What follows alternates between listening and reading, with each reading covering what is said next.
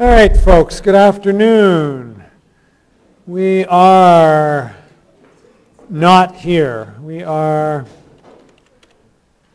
whoops, here.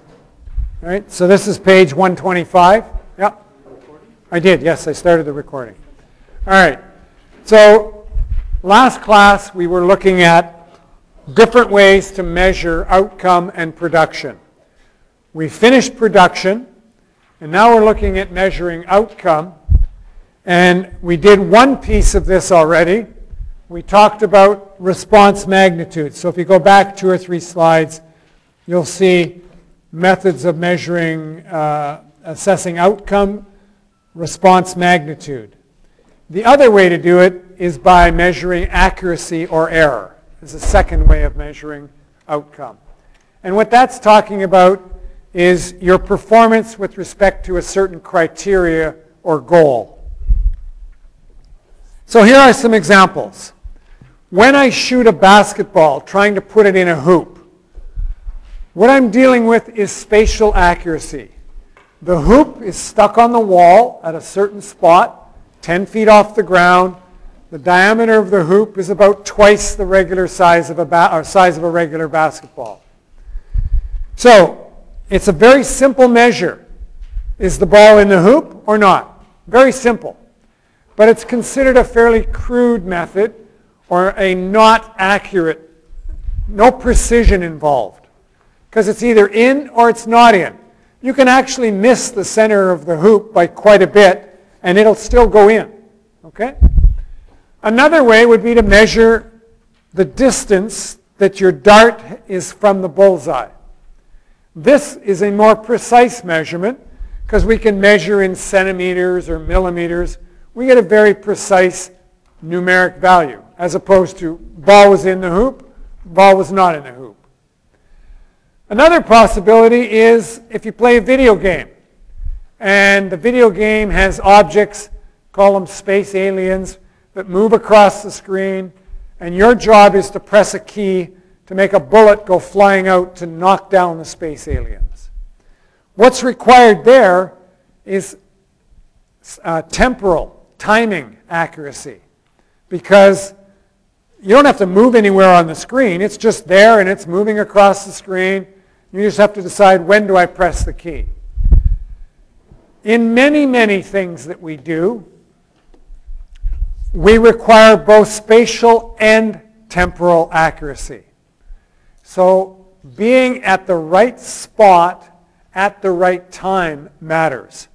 So let's take playing baseball. I have a bat. The ball is coming.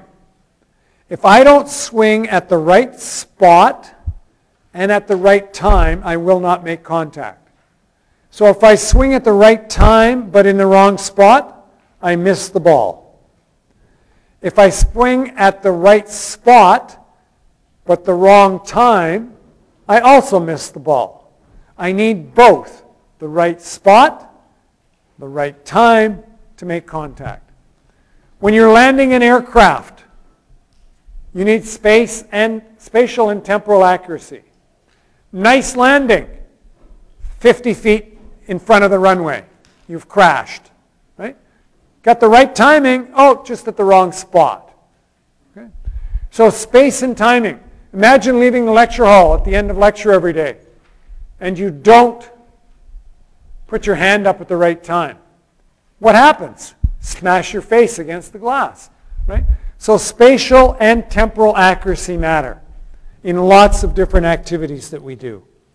And we can measure those sorts of things in terms of measuring uh, outcome. Now, what we're doing, we've already covered these slides last lecture. So we're jumping ahead to page 130. Right? Page 130 in your notes. And we are here at information processing. So we're going to be talking about parts of the information processing model. This is a study guide for you. Here are the things that we will be discussing. And we're going to look at driving as one of the primary examples of, uh, applying selective attention and the information processing model to uh, skilled performance. So this is us. We get input from our environment. It might be my voice at the moment. It might be the slide on the screen. It might be the smell of the person's lunch beside you. Whatever it is, you're getting information. You process that information and you decide to do an action. Maybe it's write a note. Maybe it's close your eyes and go to sleep because it's a boring lecture. Whatever, right? You make a decision. And this is how we function. Now, there are three stages in our information processing model. We've talked about them already. There's the perceptual stage. So let's take driving the car. You're driving along, and then brake lights go on ahead of you. You need to perceive that those lights have turned red, they're on. Then you need to make a decision. Hmm, the car ahead of me is stopping. What should I do? If you're close to the car ahead of you, you're going to put the brakes on. If the car ahead of you is a long ways away, you may just take your foot off the gas and coast. Whatever, you need to make a decision. And then part of your brain has to say, okay, I'm going to execute an action. You've got to send a signal from your brain down the spinal cord, down the leg, to your foot, and it's going to let off the gas pedal or step on the brake, whatever. All right? So those are the stages. And here's what our model looks like. Same one we saw at the very beginning of the course. It's got three stages to it. It has feedback loops. The loops are labeled there, one and two. And we're going to start talking about selective attention. But first of all, how do you read this model? Well, those arrows aren't there just to be pretty. Those arrows actually represent something. They represent information and the flow of information. So what is information? Stimuli in the environment is one type of information. So when I'm talking, you hear my voice, that's a stimulus in the environment. It also represents coding in the nervous system. Remember how Professor Sergio talked about when you touch something with your fingertips, it presses in, there's a transducer, signal gets sent by action potential up to your brain, it's processed, and then action occurs. Well, the same thing. Those arrows represent the coding that goes on. It has to be changed from pressure to electrical, gets sent up into the brain, gets manipulated, chemicals, all that sort of stuff that goes on. So the arrows represent the coding that goes on in your nervous system. The boxes represent stages in the model. And at each stage, the information gets uh, processed and then recoded. So if the information comes into one part of the brain, it then gets passed on to another part, passed on to another part. Each time it's recoded, sent on to the next uh, stage. And then we have those loops called feedback loops, which were on the right-hand side at the bottom of the model. They give us information about error. Now, you've been brainwashed for 15, 18 years of school that errors are bad, right? They're wrong. Errors are simply information that tells you the difference between what you wanted to happen and what actually happened. All right? Error is not good. It's not bad. It's just the difference. It's like a stick. Is this stick a good stick or a bad stick? Well, if I hit you with it, you're going to say it's a bad stick. But if there's a, a, a wild animal coming in and I use the stick to protect you, now you're going to say it's a good stick? No, it's just a stick. It's the same thing. Error is not good. It's not bad. It's just information in the motor learning context, okay? And we've already talked about this. The processing capacity is limited. We've had numerous demonstrations of that. We will talk more about that as we go along. So here's our model. And we're going to talk about before the stages start, and that is selective attention. So the red box on the slide is where we're starting. And then we're going to go through each one of the stages. Not in this lecture. We'll barely finish the red box in this lecture. So here's a map. Here's what we're going to be talking about. You can use this as you're studying. Say, okay, what is it? Why is it important, etc. Now you know this one already. The processing capacity is limited. We have to use selective attention. You know that you cannot pay attention in lecture if a person is whispering in your ear telling you things. You know you can't pay attention to what the lecturer is saying if you are texting. You can't do it. You pretend you can, but it actually doesn't work. I demonstrated that in one of the first lectures. So the only way we can do it, because the world around us is like a massive pipe, and your brain is like a little garden hose. You have so much stuff, you can only plug the garden hose into one little part of this pipeline. Right now, you're ignoring your butt on the chair. Because if you focused on your butt on the chair and the smells in the room, you wouldn't have enough processing capacity to understand lecture. So, the only way we understand what skilled performers do is if we monitor what they actually pay attention to. So, we use selective attention to cope with the environment. There is so much out there, we can't possibly cope unless we attend to just a small portion of it. The most important type, most important sense for the vast majority of us is vision. We are visual creatures. It's estimated that we get between 80 and 90 percent of our information in the environment visually, which is why I have overhead slides, right? You hear my voice, but you're kind of ignoring that. You're looking at the slide. You're paying attention to that, right? Because we're visual creatures, I use slides. You kind of look at it, you hear my voice, and you read it. Okay, all goes together. Kinesthetic senses and hearing, audition is hearing, they're secondary. They're useful, but nowhere near as important. And how we control our attention is different for each one of our senses or modalities. It's a different process. So let's look at vision. The way we know what you are paying attention to is by measuring what your eyes do. Your eye movements are actually unconscious most of the time. You don't think about it, it just happens. Right? When somebody walks in the lecture hall at the bottom here, I can tell without looking at them because I see like a hundred pairs of eyes. You don't mean to look over there. It's just an evolutionary thing.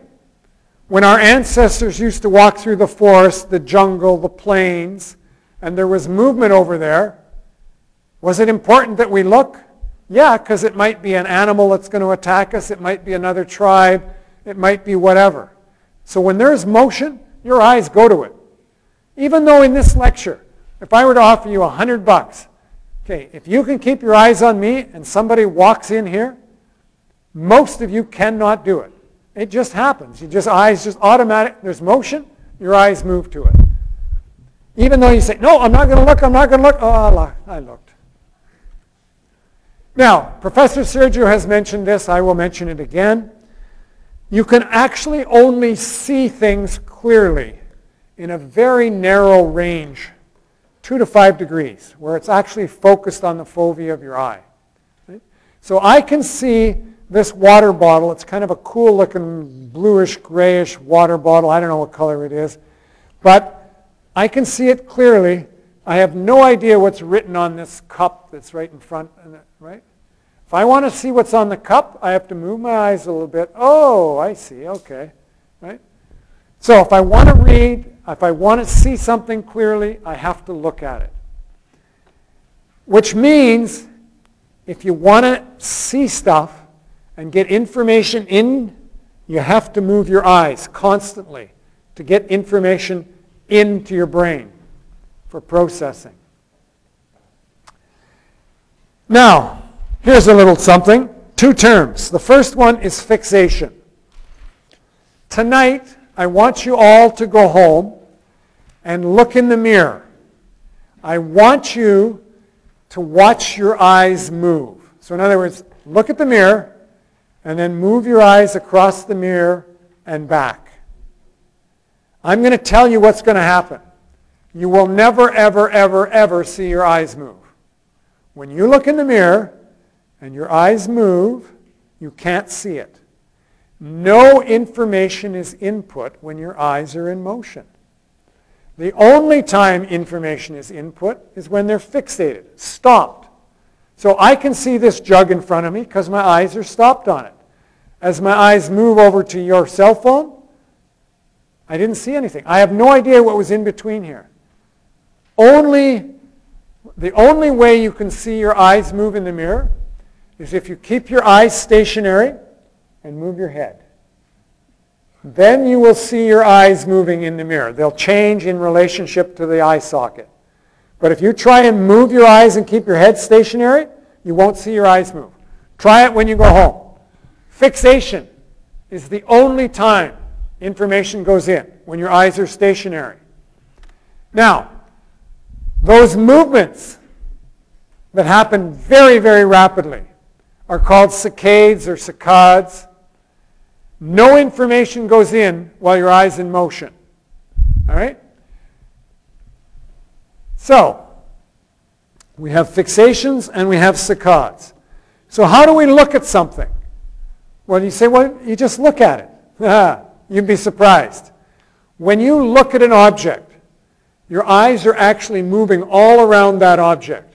You don't realize it because the movements are unconscious. So here is a perfect example. We're measuring what the person's eyes do. And what we've asked them to do is look at this image here. All right? Now, the first uh, bunch of squiggles, where did my mouse go? Here.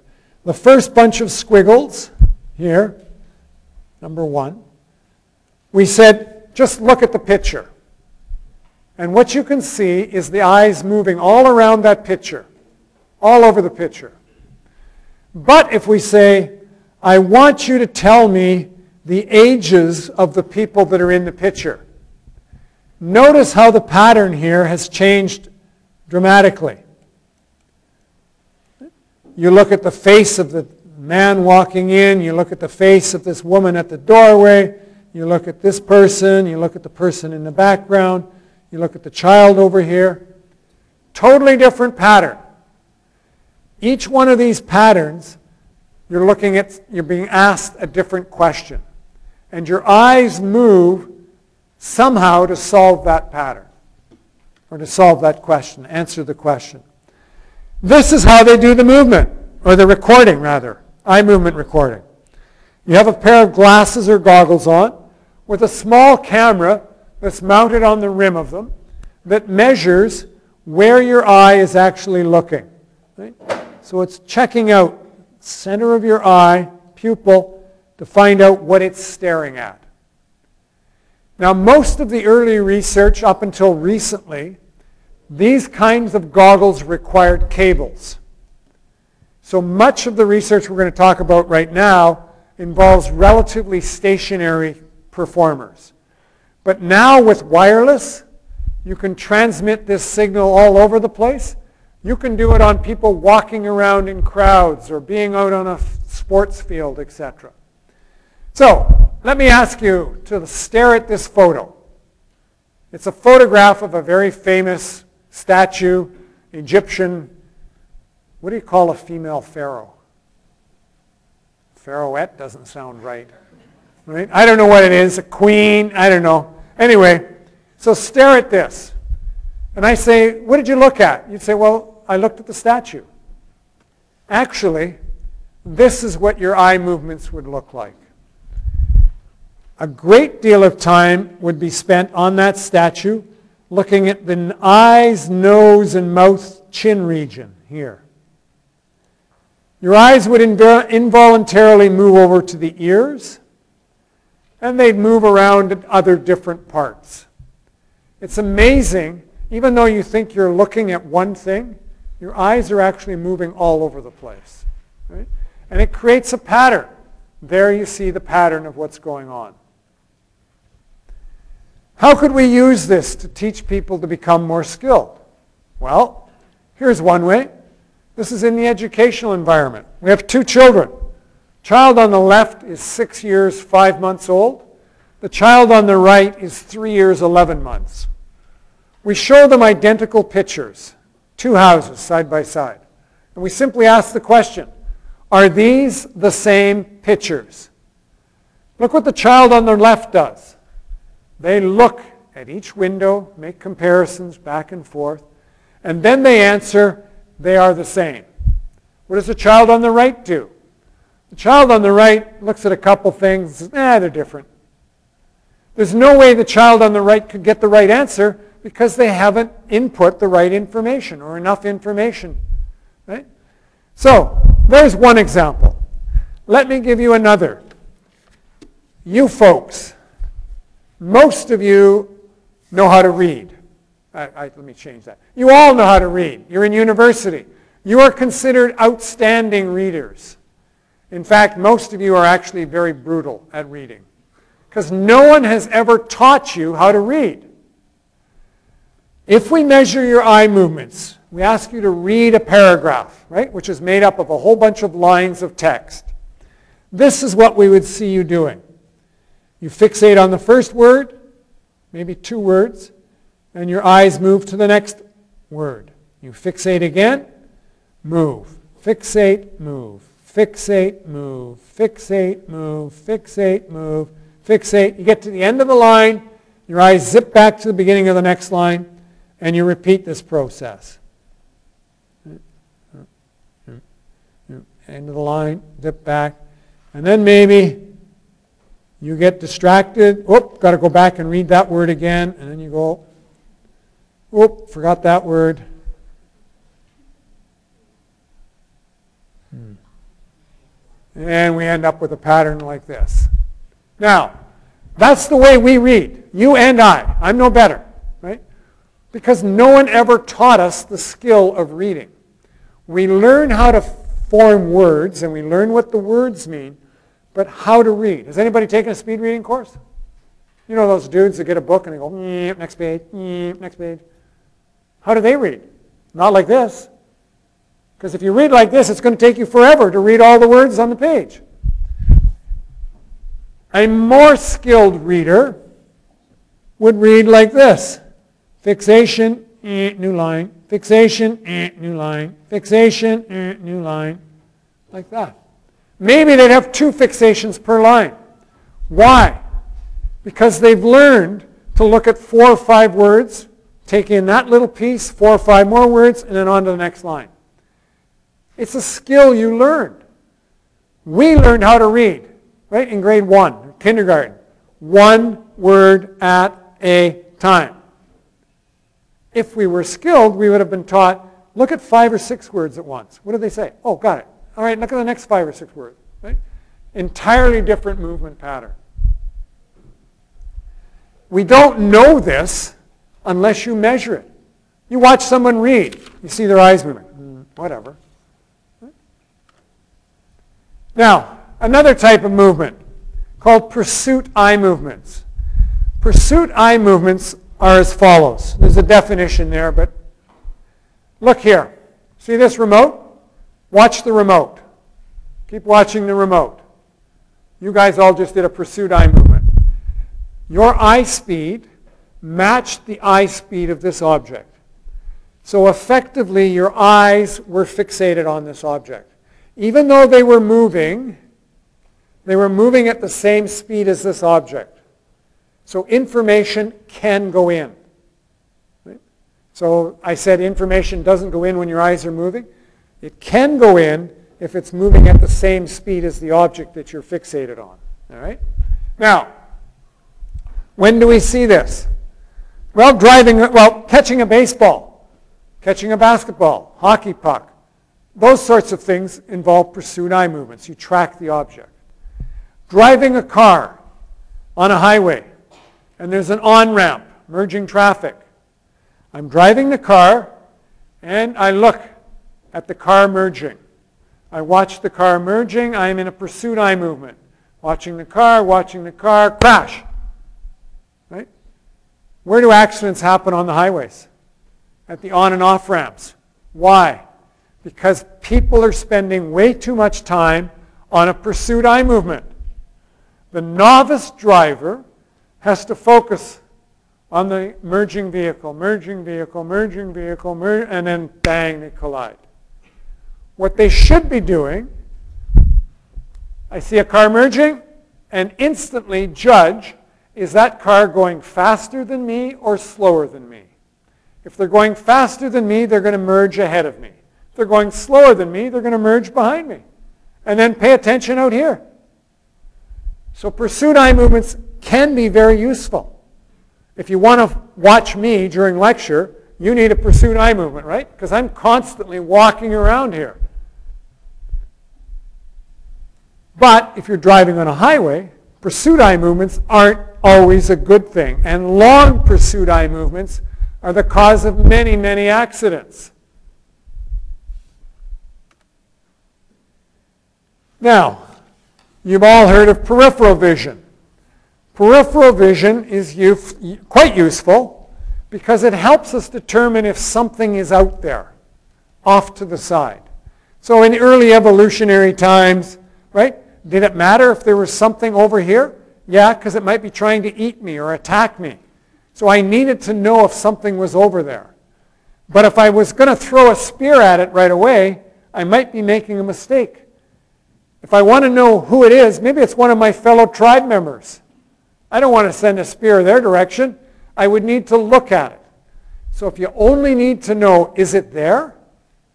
Peripheral vision's great. But if you need to know who or what it is, you have to look at it. Now,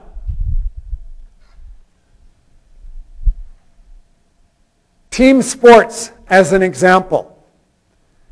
As long as the person is wearing the same colored uniform, I can pass them the ball, the puck, whatever it is, we're all good. If it's a different color uniform, I probably want to make sure I get out of the way because they're going to try and take the ball away from me, whatever. Now, just to show you that skilled performers can get sucked in with peripheral vision, our Toronto basketball team, the Raptors, had a situation where the players on the bench were wearing sweatsuits that were the same color as the players playing the game. So in their mind, you see a jersey over here that's the same color, and you throw them the ball, except they're sitting on the bench. And I'll show you this actually in real world situation. So,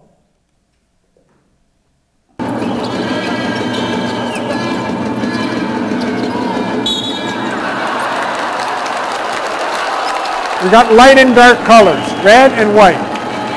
The player sees an object that is dark and throws the coach the ball. Watch.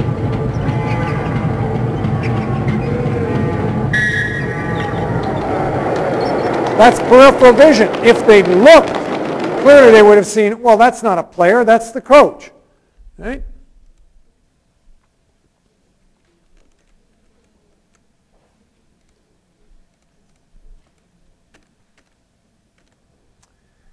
Let's take some examples of measuring eye movements. As I mentioned previously, many of these are done on relatively stationary people because of the technology has only recently come available, allows wireless. So the first one is goaltenders in hockey. Right? The goaltender's job is to stop the puck. Person is coming at them and takes a shot. What do you think you should watch if you want to stop the puck? Clearly, you want to watch the puck, right? Because that's what you have to stop. Except you'd be wrong. So they looked at novices and experts. So novices are beginners, experts are very experienced. Now, both of them looked at the puck and the stick, but far more fixations on the puck for the novices. Now here's what's wrong about that. The puck doesn't tell you anything. It's not going to change shape. It's going to stay black. It's going to be three inches in diameter. It gives you no clues about where it's going. If you want to know where the puck is going, look at the stick of the person shooting the puck. Because the stick, the angle that the stick is held at, will tell you or give you some cues as to where the puck is going to go. So the experienced goaltenders spend time looking at the stick. They spend more time looking at the stick than they do at the puck because they've learned that the puck doesn't tell you anything. Now, how did they figure this out? They figured it out by probably the most useful method, useless method in the world. It's called trial and error. Imagine if I gave you exams and you got the, you know, some questions right, some questions wrong, but I didn't tell you what the answers were. I said, well, try again. And so you guess again. Oh, nope, you got some wrong again. And you had to keep guessing. That's what trial and error is all about. So the good goaltenders have figured out. No one taught them this. They didn't take a motor learning course. They figured it out by practicing and trial and error, and they eventually get it right. The good goaltenders figure it out, and they move on. The bad goaltenders keep watching the puck, and they never get selected. Trial and error is a terrible way to teach skills. Now, let's talk about driving. None of you are going to be in the NHL as hockey players, so let's say driving. The notion of driving is really a scary concept. The way we teach driving, basically around the world, is quite bizarre. We give you the keys to something that's worth twenty to fifty thousand dollars. It's very large. It can kill people easily, and we say, "Go ahead, start driving." Mind-boggling. Well, what do I look at when I'm driving? Ah, you'll figure it out. Just drive. What we should be doing, if you wanted to teach driving effectively, is using simulators like this. In a simulator, we can measure what you're looking at. We can tell you where you should be looking. We can create all kinds of dangerous scenarios. Nobody gets hurt. And when you become parents in 20, 30 years and you're teaching your children to drive, nothing is more harrowing than taking one of your children out on a driving lesson. It's probably one of the reasons I don't have a whole lot of hair left. Scary proposition. Now, what can we measure? Here's what we can measure. So we have two people. The green dots, the circles, are the experienced driver. The red triangles are novices. What do you notice when you look at those? The red triangles, the, the beginners, are focused primarily in the middle. Like almost all of the dots for the red beginner are right in this range. The experienced driver has got vision all over the place, looking at a much wider scan, much wider space. Now what we can do with simulated driving is you can introduce hazards. So you could have a little dog run across the road. You could have a person jump out in front. You could make cars put on their brakes. All those sorts of things. And we learn what are we supposed to be paying attention to. Here's what some studies on novices have shown us. Novices, smaller range of horizontal scanning. That's just what I showed you. The green things are much wider. Red, all in the middle. They look closer in front of the vehicle. If you remember when you first started to learn to drive, your concern was don't hit the car in front. That's all you worried about. Well, actually the second thing was don't drive off the road. And that's exactly what your vision is about. You look closer to the front of the vehicle. You don't care what's down the road. You're just right in front and you don't want to drive off the road. Novices seldom look in the rearview mirror. Right? Who cares what's behind me? Yeah, who cares? Except it matters. It might be an emergency vehicle like an ambulance or a fire truck. It might be a reckless driver swerving in and out. You need to know what's behind you. And look at this, pursuit eye movements all the time. Those are dangerous, right? Because you're not paying attention to what's important up ahead. Make very short ones. Lots of examples what happens when you are on the cell phone. Don't be on the cell phone when you're driving. So first thing, basically, people don't look at the sides very much when you're on the cell phone. Remember, you have a limited capacity. Some of it is used up with the conversation, and some more of it is used in a narrow range straight ahead. So they don't look to the periphery. The second study is similar. What it's showing is that there's an increase in eye fixations directly ahead. Right? So studies one and two basically showing the same sort of thing. Study number three, less memory for objects that they've looked at. What does this mean? I don't know if you've ever driven to school and then you get here and you kind of go, geez, I don't remember anything about that trip. I, am here, but I don't remember. Why? Because you were focused on other things. So if you're paying attention to the cell phone conversation, you miss out on the conversation, or not on the conversation, on the objects that you've seen as you've been driving. And here's the really scary one. If you glance inside the vehicle for more than two seconds, which is not very long, 1001, 1002, which is just about as much time as you need, right, to type one word or two words on your cell phone.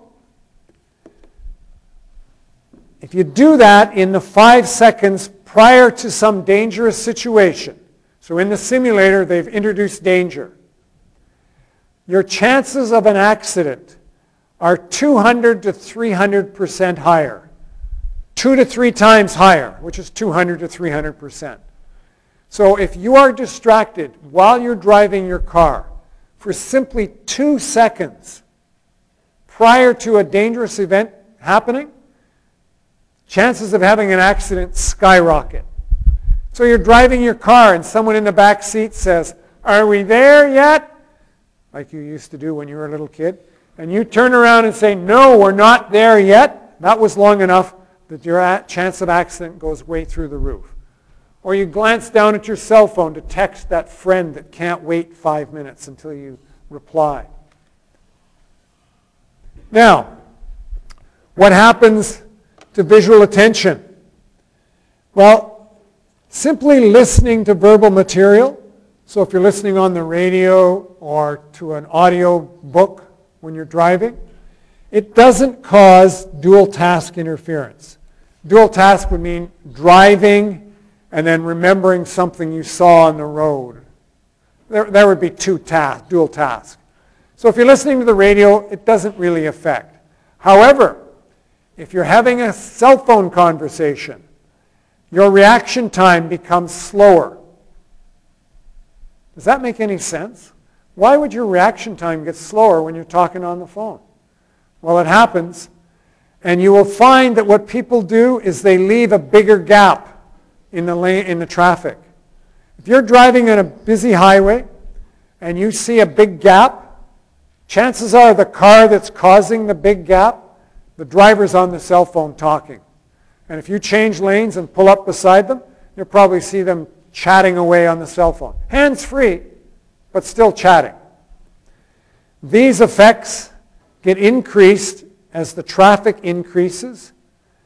And what happens, your attention, instead of focusing on the driving, focuses to what's important in the conversation. And that creates problems. Why doesn't this happen when there's a person in the car? Because the person in the car with you knows when to shut up. They look ahead and they see danger. They're quiet for a few seconds while you make your adjustments. So, what do we know about selective attention, visual selective attention. The patterns of skilled and unskilled performers are different. Skilled performers have figured out how to do the task. They know where to look. They know what's important. And we could teach skills much better, much faster, if we measured what skilled people do. We try and learn by trial and error, not good. Skilled performers are more efficient, and they know what clues to look for in the environment. What matters when you approach an intersection and you have a green light? Do you look at the uh, walk signal to see if it's white or has it turned to red? Do you look to see the numbers counting down? Or are you just staring at the green light? What do you pay attention to? What do skilled drivers do? And you can't trust the driving instructors. They might be right. Then again, they might not be. Until we do the research, we won't know. The only way to know what skilled people look at is through eye movements. We have to measure. You've got to check out what do these skilled people actually do. Now, the second type of sensation that we have to um, use selective attention with, and that is hearing. So vision is way up number one by miles. But hearing does matter. It helps us perform. Now, our capacity to process auditory is also limited. Right? We can't process two things at once. And we'll talk about this with what's called the dichotic listening paradigm. And it's manifested or illustrated with what we call the cocktail problem. All right? So, let's pretend that two of us are having a conversation. Right? So I'm talking to this person, we're having a conversation, and then all of a sudden, those two people over there, they say your name.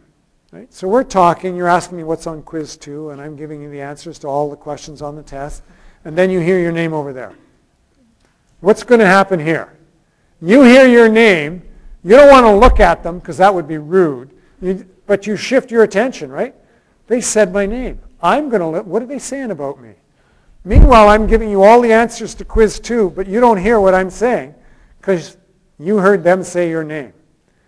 Now, why is this a problem? Well, because there's two sources that you want to get information from. You want the answers to quiz two, but you also want to know what they're saying about you. So you have a problem. How can you solve it? You have a couple choices. Number one is you forget about this and you just listen there. So you are selectively deciding to attend to that conversation. That's one way. The other way is to divide your attention. You hear two words from me, four words from them. Two words from me, four words from them. You're switching back and forth between it. You won't get all my information. You won't get all of their information. Okay? So that's two ways we can, you can switch the attention between the ears, or you can pay attention to one and not the other. And here's how we do it in the lab to show that it actually occurs. We put stereo headphones on you. Right? And in the left ear, we give you the digit 1, and at exactly the same time, you get the digit 3. So 1 and 3 are presented simultaneously, one in each ear. Right? Then the next two digits, 4 and 8. Then the next two digits, 6 and 5, etc. Once all eight digits have been presented, we give you a piece of paper and say, write down the digits in the order that they appeared or that you heard them. What do you think your score will be on this test? 50%. You can listen to one ear or the other ear, or you can switch back and forth. You get the first digit from left ear, the second digit from the right ear, the third digit left ear, fourth digit right ear. Any combination. You'll get half of them.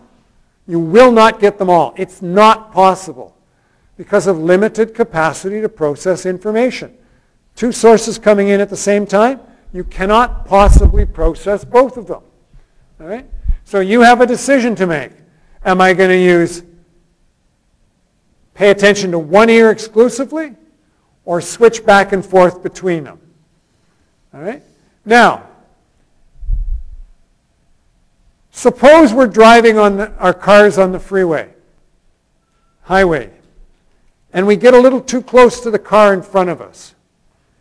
Do we have technology we can put on the front of the car to signal the driver that you're getting too close and you should slow down or stop?